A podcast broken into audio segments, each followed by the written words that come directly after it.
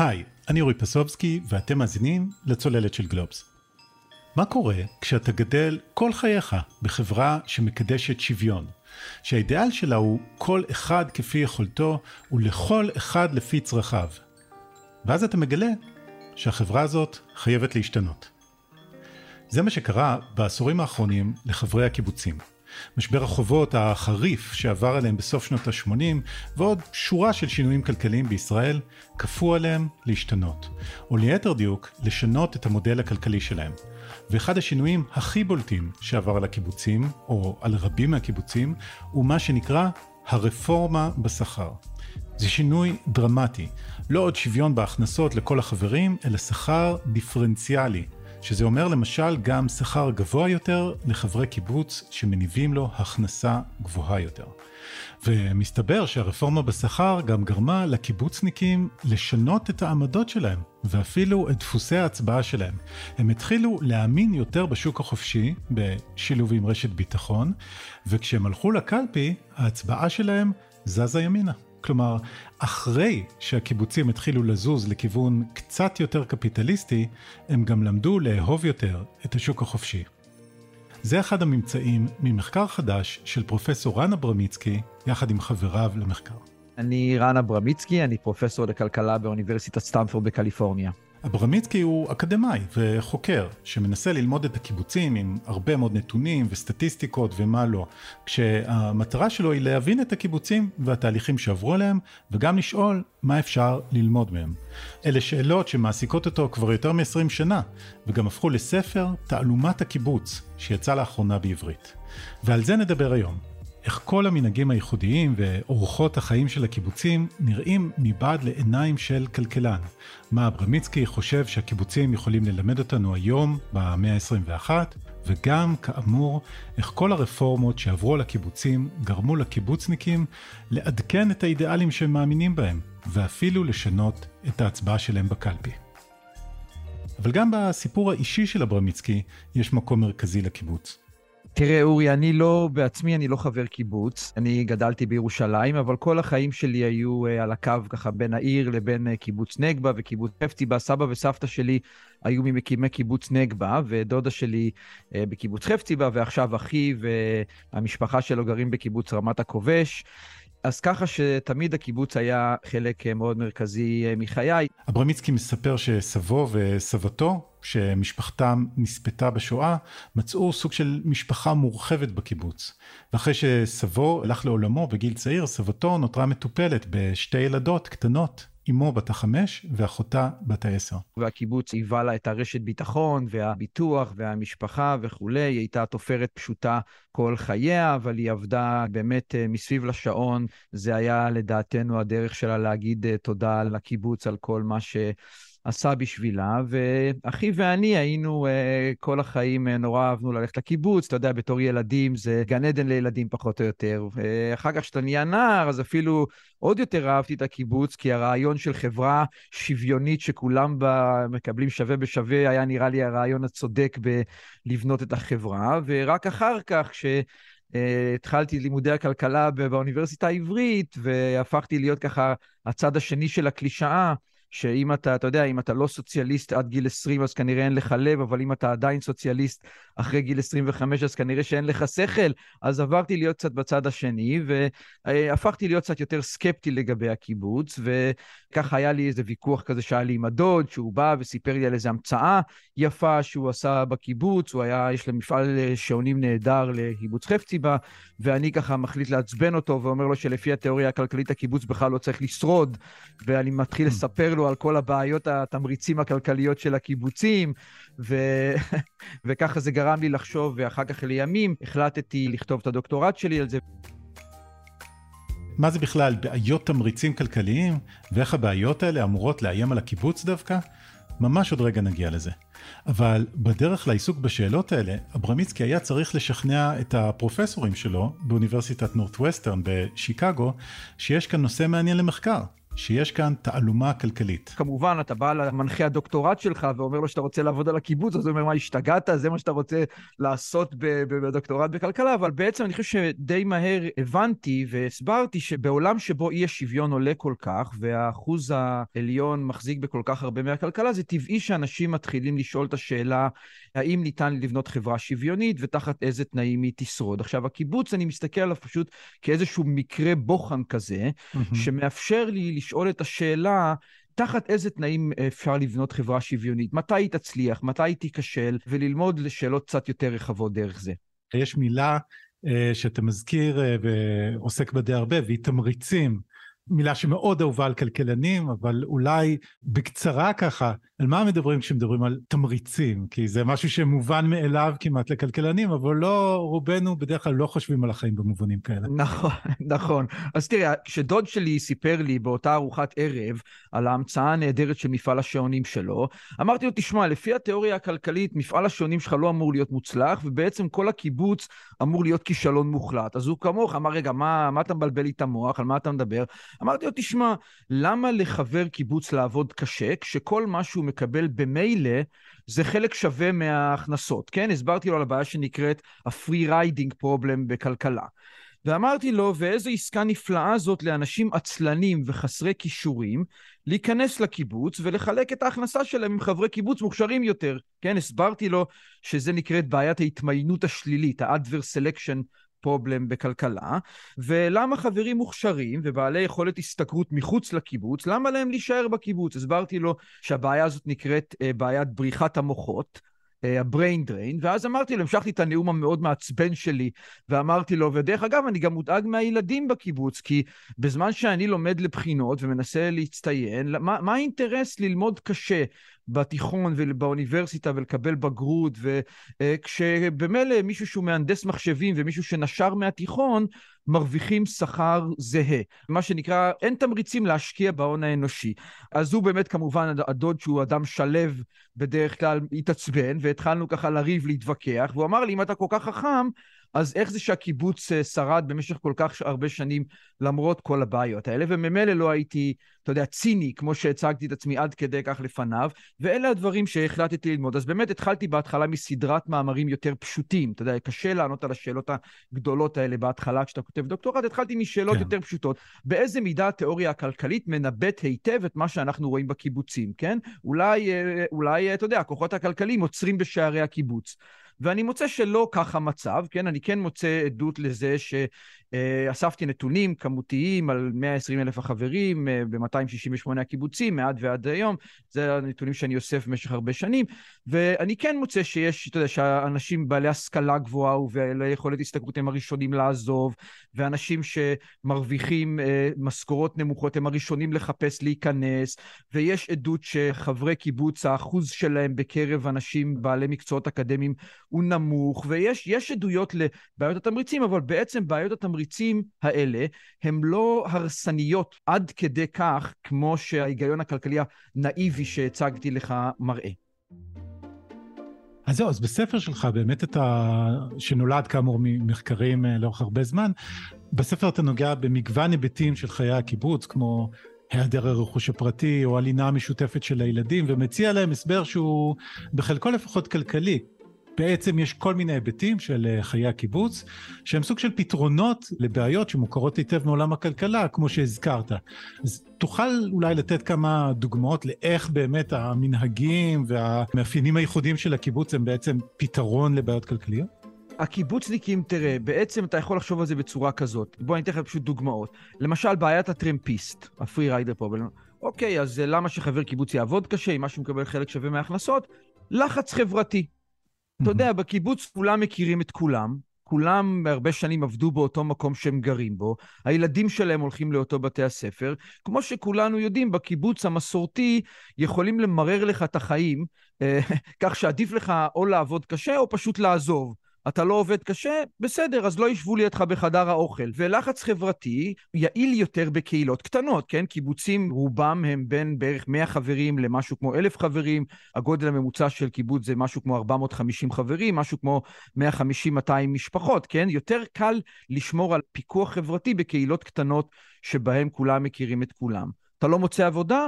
אין בעיה, סדרן העבודה ישלח אותך לקלף תפוחי אדמה במטבח, כן? והצד ההפוך של הלחץ החברתי זה רוטציה בהנהגה בקיבוץ, שלא כמו בהרבה קומונות אחרות, זה לא שיש איזה מנהיג אחד שמנהיג אותם במשך 50 שנה. זה רוטציה בהנהגה כדי לתגמל חברים שתרמו רבות לקהילה. מה עם הבעיית ההתמיינות השלילית, ה-adverse selection בכניסה לקיבוצים?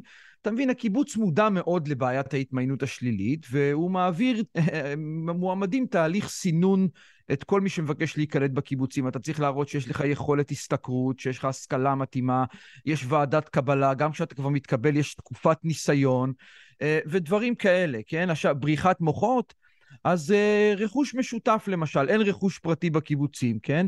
מי שעוזב יכול לקחת את המוח שלו, אבל הוא לא יכול לקחת את החלק שלו בקיבוץ, מה שהופך את העזיבה לקשה, כן? אין אפשרות לחיסכון פרטי, אין ירושה, קשה לעזוב. וגם אם יש לך אמביציה, נגיד, אתה רוצה ללמוד, אז הקיבוץ המסורתי היה מאשר לך לימודי אגרונומיה, אבל לא משפטים, כן? קשה לעזוב. עכשיו, אתה יודע, כמובן שאני לא אומר שהחוקים והנורמות האלה בקיבוץ, כולם נקבעו רק במטרה להתמודד עם בעיות התמריצים. כמובן שלא. יש סיבות אה, אידיאולוגיות ואחרות לרכוש המשותף, לחינוך המשותף, לחדר האוכל וכולי, אבל הנקודה היא שבין אם במתכוון ובין אם לא, הקיבוצים יצרו את החברה שלהם בצורה כזאת שעזרה להם במשך שנים להתמודד עם בעיות התמריצים. אז דיברנו על זה בעצם שחברי קיבוץ צריכים לשלם סוג של קנס כשהם עוזבים, את הקיבוץ, כי הם יוצאים בלי הרכוש שלהם, וזה קצת מקשה יותר על החיים למי שרוצה לעזוב. דיברנו על זה שהם מפקחים אחד על השני, וככה מוודאים שלא יהיו טרמפיסטים שמתעצלים ונהנים מהעמל של האחרים. אחד ההיבטים האחרים שאתה דן בהם בספר הוא הצורך בחברה שתהיה הומוגנית, שהאוכלוסייה תהיה פחות או יותר אחידה בקיבוץ. למה בעצם? לאוכלוסייה הומוגנית הרבה יותר קל לשמור על שוויון מאשר לאוכלוסייה הטרוגנית, כן? למשל, בדור המייסדים הייתה הומוגניות. אלו היו אנשים הרבה פעמים צעירים, אנשים בעלי אידיאולוגיה משותפת, בעלי הכשרה אידיאולוגית ומקצועית משותפת, ובעלי אופק משותף, כן? שבאו למקום אה, שיש בו הרבה חוסר ודאות, פחות סביר שאתה יודע, מהנדס מחשבים ומישהו שנשר מבית הספר יסכימו להקים קיבוץ ביחד, כן? ההומוגניות הזאתי פותרת באופן טבעי את בעיית הברירה השלילית בכניסה לקיבוצים.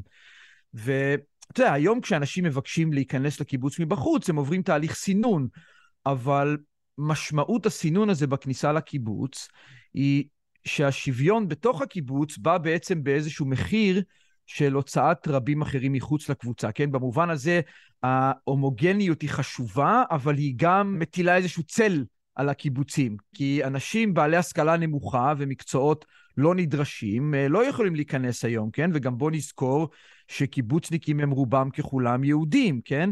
אז במובן הזה, זה לא מפתיע שיש אה, שוויון גדול יותר, שקל יותר להשיג שוויון במדינות כמו שוודיה, ונורבגיה, שהאוכלוסייה בהם יותר הומוגנית מאשר במקום כמו ארה"ב למשל, שבה האוכלוסייה הרבה יותר מגוונת ויותר קשה להגדיר מטרות משותפות. וזוהי אגב אחת הסיבות שיש התנגדות למהגרים הרבה פעמים, ששונים תרבותית מאשר הילידים, שזה אחד הנושאים של הספר השני שאני uh, כתבתי בזמן האחרון. אולי ניגע קצת עוד במסקנות הרחבות יותר שאפשר uh, להסיק מהמחקר שלך לקיבוץ בהמשך, אבל אם נתעכב על הנקודה הזאת של השוויון, זה לא רק שתושבי הקיבוצים היו, אה, או שחברי הקיבוצים אה, היו ועודם אה, יהודים, גם בהרבה מקרים הם היו יהודים אשכנזים. ושם הייתה איזושהי סתירה מעניינת, אתה יודע, כי כן. אתה יודע, כש, ב, ב, כשהמדינה הייתה צעירה, ובאו, אנשים התחילו לבוא ממדינות uh, המזרח התיכון יותר, אז uh, בן גוריון ביקש מהקיבוצים, הם יכולים, uh, uh, אתה יודע, לקלוט קצת uh, כבית ראשון את האנשים שהגיעו, אולי לתת להם עבודה וכולי, ושם אתה מתחיל לראות uh, ניצנים של הסתירה בין התפיסה הסוציאליסטית של הקיבוצים לבין התפיסה הציונית שלהם. כי מצד אחד, בתור סוציאליסטים זה לקחת עובד זר, זה ניצול, כן? לפי התפיסה הסוציאליסטית. מצד שני, האידיאולוגיה הציונית שלהם אה, מחייבת את הדבר הזה, כי בן גוריון ביקש. שם מתחיל אה, הרבה פעמים, אתה יודע, הניסיון של אה, האנשים האלה שבאו לעבוד בקיבוצים, הוא שהם, בוא נגיד, הם יותר שמחים לראות אותם בשדות מאשר בחדר האוכל. אולי יש משהו גם מועדוני בקיבוצים. השוויון הוא באמת בתוך הקבוצה, אבל הוא לא בהכרח תופס לכל... כן. מחשבה שהיא לא מופרכת. כן, בהחלט. עיקרון אחר ומרתק בעיניי אה, שאתה מזכיר בספר, הוא היתרון לגודל. כלומר שקיבוצים נהנים ממשהו שכלכלנים קוראים לו יתרון לגודל. למה הכוונה? לאורך השנים, לאורך הרבה שנים אה, המוקדמות יותר, כן, הקיבוץ היה אה, גם דרך זולה ואפקטיבית למתן שירותים. הוא סיפק למשקי בית רבים שירותים כמו בישול, אוכל, כביסה, טיפול בילדים, ספריות, חיי תרבות וכולי. על שירותים כאלה חל עיקרון שכלכלנים קוראים לו תשואה עולה לגודל או יתרון לגודל, כלומר האספקה של המוצרים והשירותים האלה לאנשים רבים זולה יותר לנפש מאשר האספקה שלהם למעטים. כן, מהרגע שהקיבוץ בנה חדר אוכל, מכבסה, בית ילדים, מרכז תרבות, אז כל החברים יכלו ליהנות מהשירותים האלה בעלות נוספת שהייתה נמוכה מאוד לקיבוץ, כן?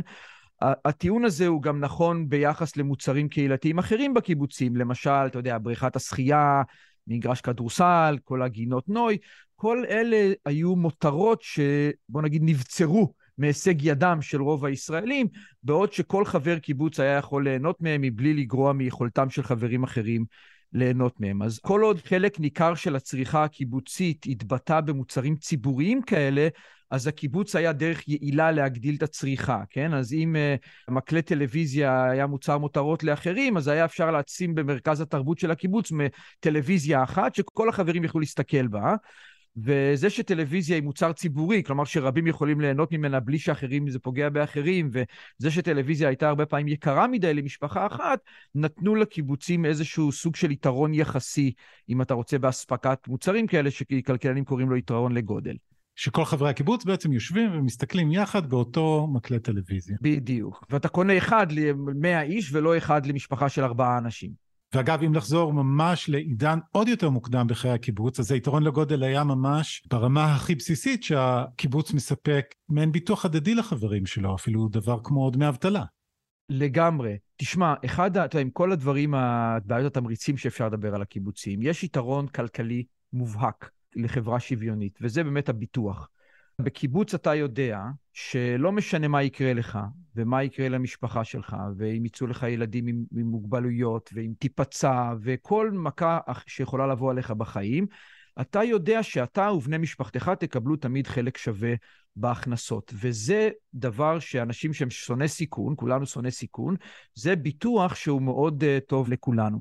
כמובן שהערך שלו אפילו יותר גבוה במקום שבו, כשעדיין שווקי הביטוח וההון הם לא כאלה שאתה יכול לאפשר את הביטוח הזה לעצמך. אז כמו שאתה אומר, אפילו ברמה הבסיסית ביותר, הביטוח והביטחון ההדדי שהיה בחברה שוויונית, בעיקר גם במקום שבו הרבה אנשים בהתחלה היו חולים במלאריה, בחברה כזאת שאתה יודע שיש בה בעיות ביטחון וכל מיני בעיות, זה ביטוח ששווה הרבה אה, והקיבוץ נתן אותו. כן, אנחנו מדברים אפילו על העידן שלפני קום המדינה, שבו לא היה דבר כמו ביטוח לאומי או דמי אבטלה. ממש ככה.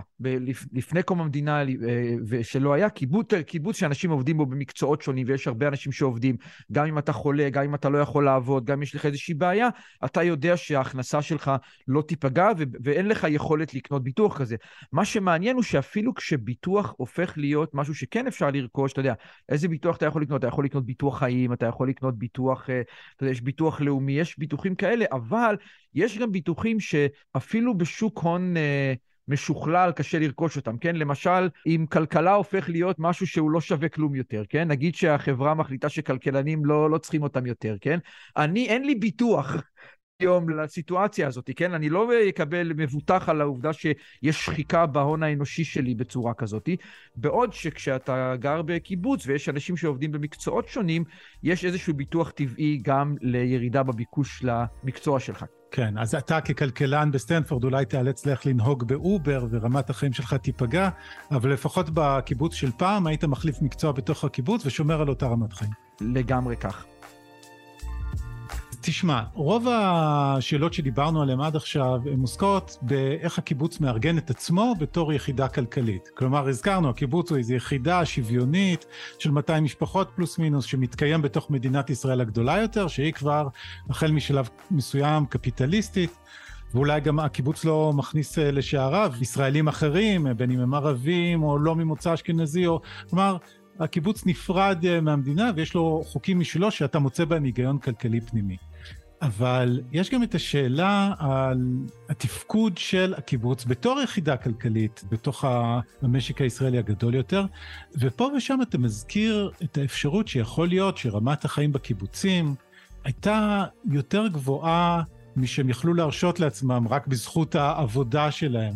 בתחילת הדרך, עד 77 בעצם, הקיבוצים זוכים לתמיכה מהמדינה. ובהמשך הם נכנסים לחובות כדי לממן את רמת החיים שלהם, ונקלעים למשבר עמוק. בהחלט, לאורך כל השנים התנועה הקיבוצית נהנתה מתמיכה מוסדית וממשלתית נדיבה. תמיכה שהייתה אגב גם גלויה וגם סמויה. Mm. למשל, הטבות מס, סובסידיות למים, וההבנה שהמדינה תתמוך בקיבוצים לעת צרה, מה שלא יקרה להם, יש להם מה שנקרא מגבלת תקציב רכה. המדינה ומוסדות המוסדות שלפני קום המדינה יתמכו בהם. והתמיכה הממשלתית הנדיבה הזאת אפשרה רמת חיים גבוהה בקיבוצים, וכמובן תרמה ליכולת שלהם להחזיק מעמד לאורך זמן. אז בהחלט תמיכה ממשלתית היא חשובה כאן. וגם הקיבוצים, כמו שאמרת, אני מדבר על זה שהם נשענו על חובות במשך הרבה שנים. אתה יודע, בעשור שקדם למשבר הפיננסי של סוף שנות ה-80, המשבר הזה שזכה לכינוי משבר הקיבוצים, כן? הקיבוצים לבו סכומים גדולים, היה להם קל לגייס הון, הם לקחו הלוואות אמנם בריבית גבוהה, אבל שלא הייתה צמודה למדד, והיה נוח להחזיר הלוואות כאלה בהתחשב באינפלציה המאוד גבוהה שהייתה אז בישראל. אתה יודע, הגיעה עד ל-400 אחוז בשנה. כי כשאתה הקיבוצים... לוקח הלוואה לא צמודה ויש אינפלציה ב... גבוהה, אז ערך ההלוואה נשחק. בדיוק ככה.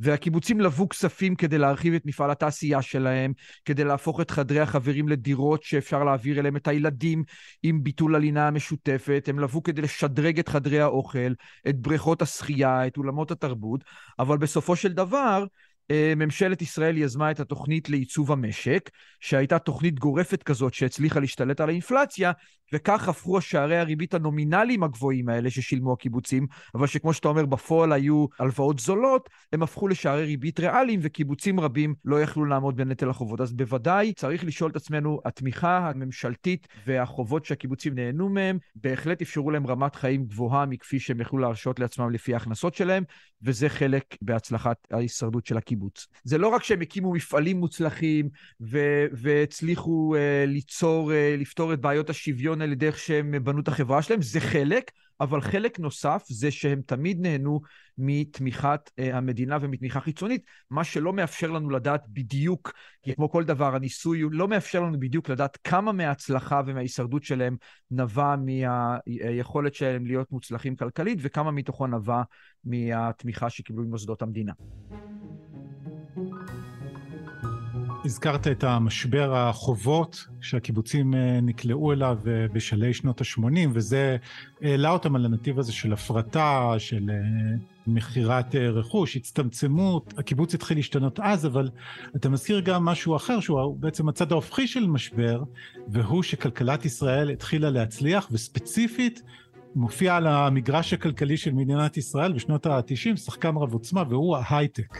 וזה גם מתחיל לשנות את העניינים. לגמרי. אז אתה יודע, אני רואה את פריחת ההייטק משנות ה-90 כאחד הגורמים שהפכו את הקיבוץ השוויוני, המסורתי, למקום מגורים פחות אטרקטיבי עבור חברים בעלי יכולת השתכרות גבוהה מחוץ לקיבוץ. כן, אז איכות החיים בקיבוצים השוויוניים בשנים הטובות שלהם הייתה גבוהה משל אזרחים רבים אחרים במדינה, גם, שוב, שוב, גם בגלל הצלחה כלכלית והקיבוצים והמפעלים, וגם לא התבססו רק על חקלאות, אבל גם בגלל תמיכה ממשלתית, אבל אז על פני זמן, ובעיקר מאמצע שנות. מסוף שנות ה-80, כמה גורמים הופכים את הקיבוצים למקומות פחות אטרקטיביים, כן? בעיקר עבור חברים בעלי יכולת השתכרות גבוהה מחוץ לקיבוץ. אז קודם כל יש את הירידה באידיאליזם של הדור השני והשלישי. הדור הראשון הוא חדור אידיאולוגיה, כי עבורם לגור בקיבוץ זה בחירה. עבור הדור השני והשלישי שנולדו לקיבוץ, לגור בקיבוץ זה ברירת מחדל וכבר לא בחירה, וכשזה קורה, אז שיקולים פרקטיים הופכים להיות חשובים, לא רק שיקולים אידיאליזם, מה טוב לי ולמשפחתי, איפה אני אצליח יותר וכולי. יש גם את הירידה בתמיכה הממשלתית, אה, עליית ממשלת הימין ב-77, משבר החובות הקיבוציים, ועליית ההייטק שאתה מזכיר, כן? אז עד שנות ה-80, בעצם ישראל הייתה יחסית מדינה שוויונית למדי, כן? והתשואות למיומנות עלו במידה משמעותית מאמצע שנות ה-90, עם הגאות של ההייטק בישראל, והמשכורת שיכלו להשיג חברי קיבוץ בעלי כישורים גבוהים ונדרשים על העבודה שלהם בעיר, הגבירה את בריחת המוחות והקשתה על המשך הקיום של החלוקה השוויונית בקיבוצים. ובאמת, אתה רואה שיש בריחת מוחות מהקיבוצים בשנים האלה, וכעבור כמה שנים קיבוצים התחילו רפורמות מסיביות, כן? בשלושה גלים, אם אתה רוצה. בהתחלה, שלב ראשון רק במטרה להעלות יעילות ולמנוע בזבוז. אתה יודע, אז כמו דברים כמו תשלום עבור חשמל, שחברי הקיבוץ לא ישאירו את המזגן דולק כל היום, ותשלום עבור אוכל, שלא ימלאו את הצלחות שלהם ב- ב- ולמנוע בזבוז, ודברים כמו הפיכת ענפים, ענפי קיבוץ למרכזי רווח עם מנהלים חיצוניים ודברים כאלה. אחר כך השלב השני של הרפורמות היה גם תשלום על עבודה ומעבר לשכר דיפרנציאלי, שזה כבר ממש פוגע בעקרון השוויוניות של הקיבוצים. וכיום, אתה יודע, הפרטת הרכוש, הקמת שכונות הרחבה, כל הדברים שאנחנו רואים היום. למעשה היום, בישראל פחות מ-20% מהקיבוצים אה, נשארו אה, בעלי שוויוניות מלאה. אנחנו עוד אה, נתעכב בהמשך על ההשלכות של השכר הדיפרנציאלי, אז רק כדי לחדד מה זה אומר בעצם, נגיד שלפני המעבר לשכר דיפרנציאלי, ההכנסה של חברי הקיבוצים הייתה שווה. אחריה, השכר כבר החל להיקבע בהתאם לכישורים ולמקצועות של חברי הקיבוץ, כלומר, לפי ערך השוק שלהם, מה שנקרא, והוא כלל גם תגמול על דברים כמו שעות נוספות. כלומר, יש כאן מעבר משיטה שהיא שוויונית לשיטה שהיא לא שוויונית. סקר של אה, מכון פילאט מ-2004, שאברמיצקי מזכיר בספר שלו, מצא שחברים בתפקידים בכירים כמו גזבר יכלו להרוויח 15,000 אה, שקל, ועובד מכבסה פחות מ-4,000. בסקר אחר שנערך ב-2009 ב-180 קיבוצים שעשו רפורמה בשכר, מצא גם הוא פערי שכר גדולים. כשהשכר ברוטו הכי גדול שדווח בו היה 17,500 אלף שקל, והשכר הנמוך ביותר היה 4,100 שקל בלבד. והסקר הזה בדק רק חברי קיבוצים שעובדים בקיבוץ עצמו. בספר שלו אברמיצקי כותב שאם היו מביאים בחשבון גם משכורות של חברי קיבוץ שעבדו מחוץ לקיבוץ, הפערים היו כנראה גדולים אפילו יותר. אם אנחנו ממשיכים ככה הלאה על הטיימליין ומדברים על אותם קיבוצים שאיכשהו כן שמרו על צביון קיבוצי ושוויוני יחסית, אחת המסקנות, אחת הלקחים שאתה מציע, הוא שמוטב להיות עשירים. Uh, אתה יודע, מן הידועות הוא ש, כן. uh, שטוב להיות עשיר ובריא, כן. אבל איך הקיבוצים דווקא מלמדים אותנו שכדאי להיות עשירים?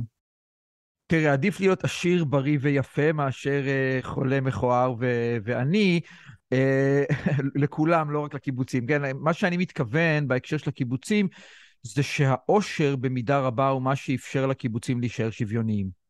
אז אחד הדברים שאני מוצא בנתונים, זה שקיבוצים שנשארו עשירים לאחר המשבר הכלכלי, דוגמת חצרים וגן שמואל, נוטים להישאר שוויוניים. ולעומת זאת, קיבוצים שנפגעו מהמשבר ונדרשו להוריד את רמת החיים שלהם, חוו בריחת מוחות, המשכילים ובעלי יכולת ההשתכרות עזבו, ואז הקיבוצים האלה עברו לשכר דיפרנציאלי במידה רבה כדי שחברים מוכשרים מהדור הצעיר אה, יבחרו להישאר ולא יעזבו.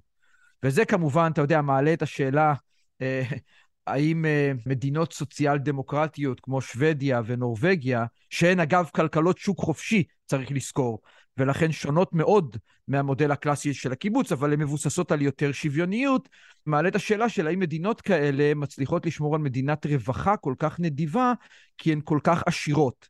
אתה יודע, אתה יכול לשאול את השאלה, מה יקרה בנורבגיה אם יהיה משבר בשוק הנפט, ההכנסה הממוצעת של הנורבגים תהיה נמוכה יותר, האם הם עדיין יוכלו להמשיך לשמור על מדינת הרווחה הנדיבה שלהם, והאם נורבגים בעלי כישורי השתכרות גבוהה יותר לא יבחרו לעבור לארצות הברית, למשל, אה, במספרים יותר גדולים.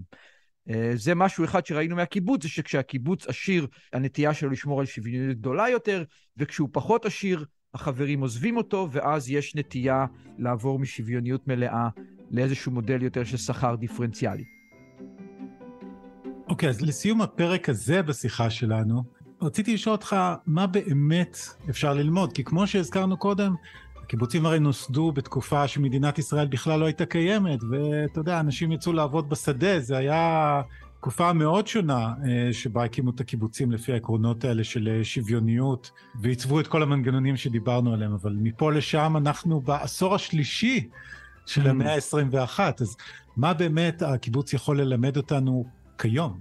שאלה טובה. תראה, לגבי השאלה האם ניתן ליצור חברה שוויונית, בוא נגיד שהתחלתי איתה, מה שאני למדתי מהקיבוץ זה שהתשובה היא כן, אפשר, אבל יש לזה מחיר.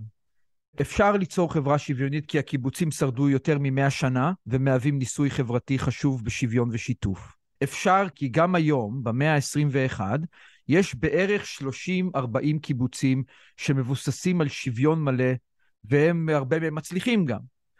ואפשר כי גם קיבוצים שעברו למודל שכר דיפרנציאלי כזה, גם קיבוצים כאלה, זה קיבוצים שדואגים לחלשים ומבוססים על עזרה הדדית ורשת ביטחון, אלה אבני היסוד גם של קיבוצים שעשו רפורמות מרחיקות לכת, כן? אבל, יש לזה מחיר לשוויון, המלא לפחות, כי, כי הקיבוצים הם קהילות קטנות. כשאתה מנסה ליישם שוויון וסוציאליזם ברמת מדינה, אז הופה, הרבה פעמים יוצא לך איזה ברית המועצות לשעבר, עם הגבלות כבדות על חופש הפרט. כמה אנשים היו בוחרים לחיות בחברה שוויונית סוציאליסטית כזאת? גם מזה אפשר ללמוד משהו על הקיבוצים. אתה יודע, חברי קיבוץ היום מהווים 2% מהאוכלוסייה היהודית בישראל. בשיאם היו מקסימום 6-7 אחוז לפני קום המדינה. והדבר האחרון, שדיברנו עליו כבר, זה שאתה יש לזה מחיר, כי משמעות הסינון בכניסה לקיבוץ זה שהשוויון בתוך הקבוצה בא במחיר של הוצאת רבים מחוץ לקבוצה, כן?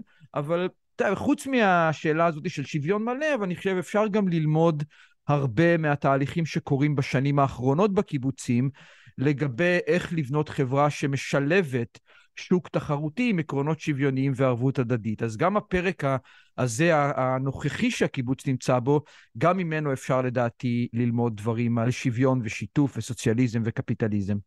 תוכל להגיד עוד? כלומר, לפרק הנוכחי הזה?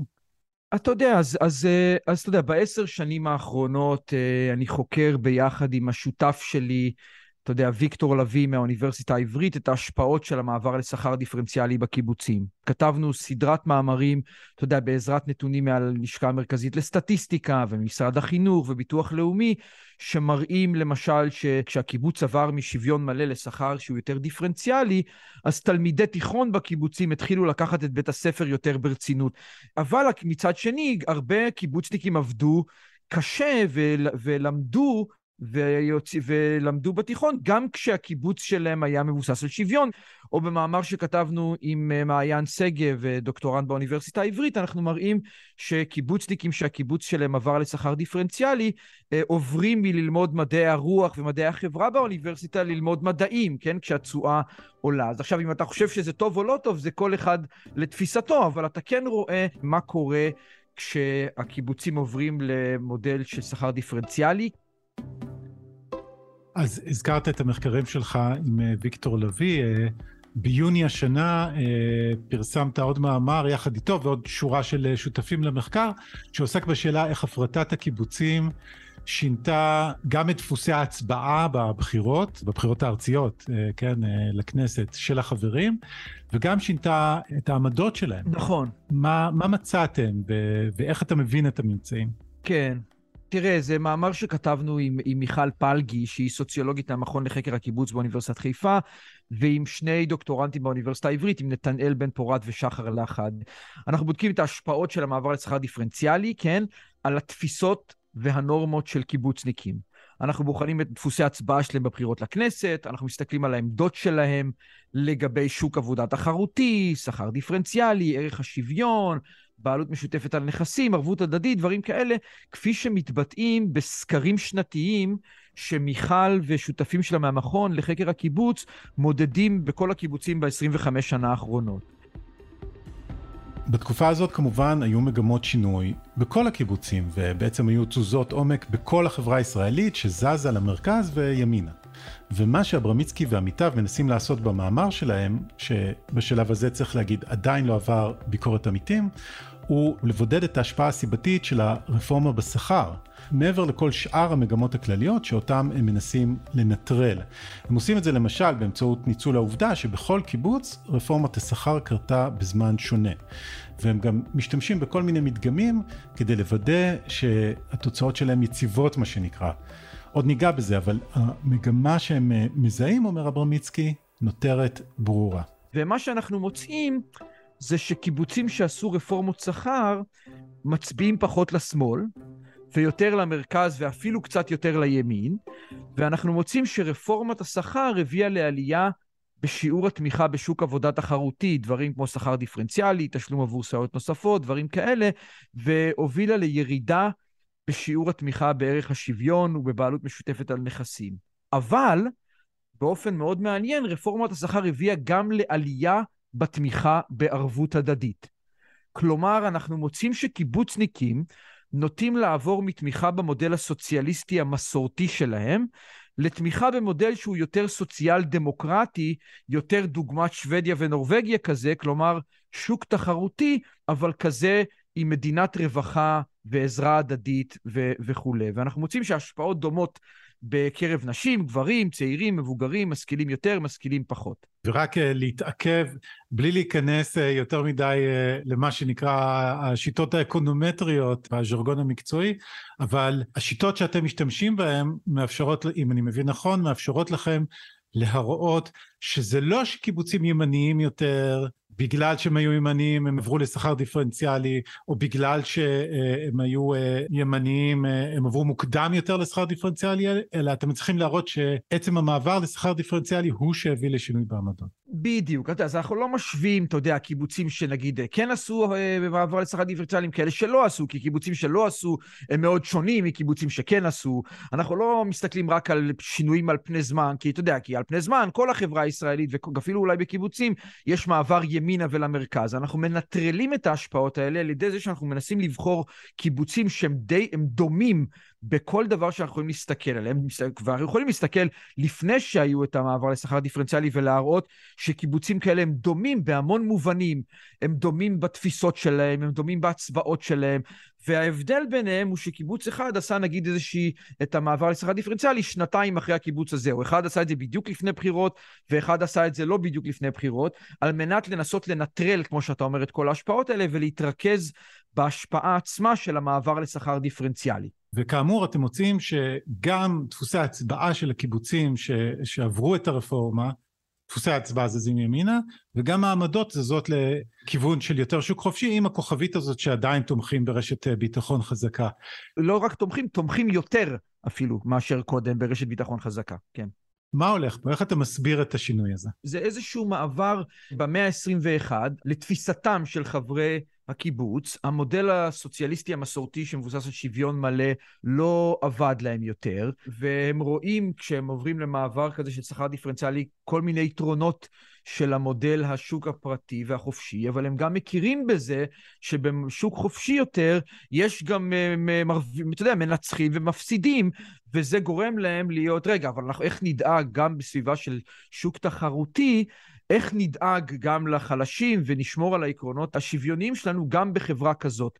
ולכן אמנם עוברים יותר לשוק תחרותי, אבל עם, כמו שאנחנו אומרים, מין איזשהו קפיטליזם, אבל עם יותר חמלה כזה, כן? ובאמת, אתה יודע, יש את ה... אחד הדברים אה, זה שמצאנו שנגיד אין הבדלים בין גברים לנשים, או אין הבדלים גדולות בין אה, מבוגרים לזה, וזה הפתיע אותנו, כי לפני שעשינו את המחקר, ציפינו שחברי קיבוץ פחות משכילים למשל, וחברי קיבוץ יותר מבוגרים למשל, זה קבוצות שהיית מצפה שיהיו המפסידים מרפורמת השכר. הם ירוויחו פחות. והיית מצפה שהם ירוויחו פחות, אולי יפסידו אפילו, כי אתה יודע, אה, הם פחות משכילים והשכר מבוסס על השכלה, אז הם יפסידו מזה אפילו.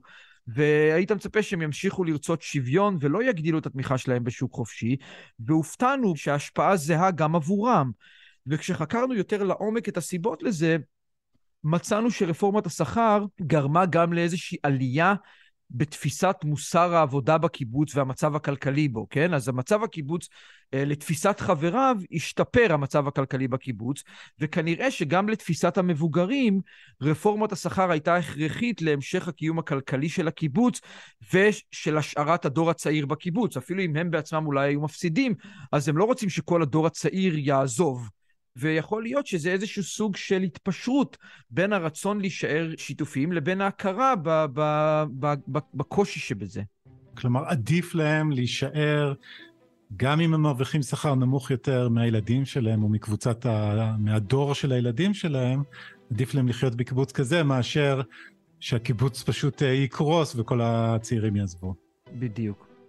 תשמע, אז יש פה מקרה מאוד ספציפי של חברה סוציאליסטית אה, שבעצם משנה את פניה, אה, נפתחת לשכר יותר דיפרנציאלי, אחר כך היו עוד שינויים, והחברים שלה גם זזים קצת יותר ימינה. וגם פתאום מתחילים לתמוך קצת יותר בשוק חופשי, גם אם הם תומכים עוד יותר באיזושהי רשת ביטחון. מהמחקר הזה ספציפית על העמדות יש איזה לקח רחב יותר שאפשר לגזור ברמת המדינה, אולי ברמת אה, מפלגות השמאל, מפלגות השמאל בישראל, או שיש פה לקח עמוק יותר? זו שאלה טובה, אורי. אני, אני אישית אה, מאמין גדול בזה שאתה יודע, אם אני חוקר את הקיבוץ, אז אני לא... אז קודם כל אני מתעניין בקיבוץ ומנסה להבין את החברה הזאת. היא חברה שמרחיבה את המחשבה לגבי סוגי מודלים אחרים שאפשר לחיות בהם, ואני לא מנסה, אתה יודע, בהכרח לקחת באופן ישיר איזשהו מסקנות מכאן לגבי החברה העולמית כולה. ואני חושב שמדברים על משהו קצת עמוק יותר, אתה יודע, ש, ש, שלא כמו קומונות רבות אחרות בהיסטוריה, שוב, אני אחזור לנקודה הזאת, אתה יודע, הקיבוצים הראו לאורך כל הקיום שלהם גמישות. ונכונות להשתנות ולהתאים את עצמם לעולם משתנה. וזה די, זה גדולה של חברה, אתה יודע, בעולם שבו אי השוויון עולה, ויש עלייה, אתה יודע, בכיתוב הפוליטי ובכיתוב החברתי, ויש משברים כלכליים, הקיבוצניקים ממשיכים את הניסוי החברתי המעניין שלהם, ובודקים מודלים חלופיים כאלה, שמנסים למצוא את האיזון הנכון עבורם. בין הרצון להמשיך לשרוד ולשגשג לבין הרצון לשמור על עקרונות השוויון והעזרה ההדדית.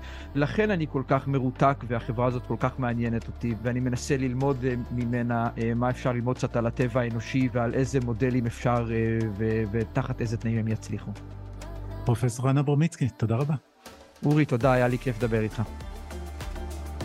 עד כאן עוד פרק של הצוללת. את הכתבה המלאה על המחקרים של אברמיצקי, כולל גרפים נעים, אתם יכולים למצוא באתר גלובס. ואתם יכולים כמובן למצוא את הפודקאסט שלנו באתר גלובס, בספוטיפיי או בכל אפליקציית פודקאסטים, ונשמח אם תדרגו אותנו שם גבוה.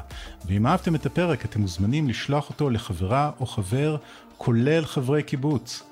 עורך הסאונד הוא ניר לייסט, הילה וייסברג היא עורכת הפודקאסטים של גלובס, אני אורי פסובסקי, להתראות.